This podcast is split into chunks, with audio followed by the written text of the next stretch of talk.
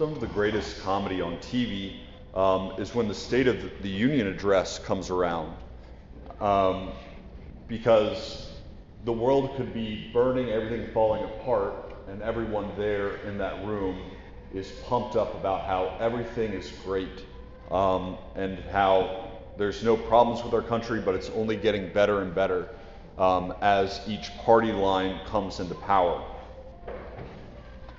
It's comedic from the viewer because we know the surrounding areas, what is happening outside that State of the Union. And so, whenever Christ describes this man going to pray in the temple, who is this Pharisee, and he says, Oh God, I thank you that I'm not like the rest of humanity, greedy, dishonest, adulterous, or even like this tax collector. I fast twice a week, and I pay tithes on my whole income. That it's comedic because everything from the outside that is spoken about the Pharisee, from Christ, who has this objective point of view, the view of God Himself, says that while they are clean on the outside, they are like whitewashed tombs, that they carry about death in themselves, that they lock the kingdom of heaven before others, and that they go far ways to make, a con- to make one convert but neglect those around them. It's comedic. But in order to understand the Pharisee and his point of view, and which is so often our point of view, that we go into prayer and we make a State of the Union address. We tell the Lord all the good things that we've been up to and all the ways that we've improved, neglecting all of the fires that surround us. We have to understand the tax collector. Because this parable that Christ gives is quite clever and quite ironic. And so, who is the tax collector?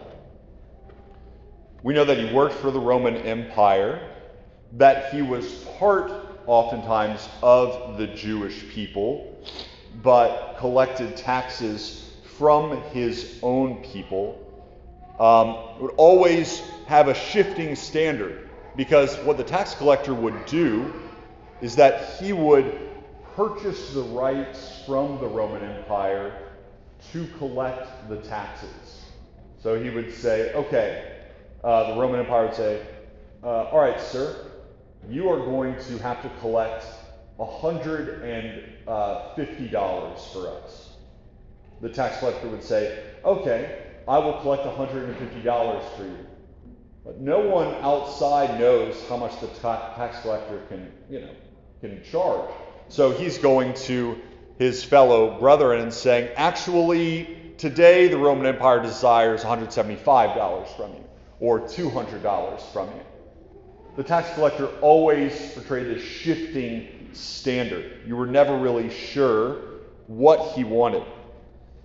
And because of that, the tax collector is greedy and was never satisfied. And if he was not satisfied, again, it's like satisfying a person that you don't really exactly know what they want, then he could imprison you. That was the tax collector. And so, why is this ironic, this parable? Is because the Pharisee actually views God as the tax collector. For the Pharisee, God is someone who has no mercy, whose standard always shifts. Never really know how or if God can be pleased, and so he's always showing his best self when he goes to pray. Because he's afraid that if he reveals his sins over to God, that he will be imprisoned. That is the irony of this parable. And so, what the tax collector's prayer turns out to be is that when he goes to pray, he doesn't speak to God. He doesn't speak to God. Rather, he prays to himself. He only seeks self improvement. And he desires to appear to be a friend of God to himself rather than to begin the hard work to begin to be a friend of God.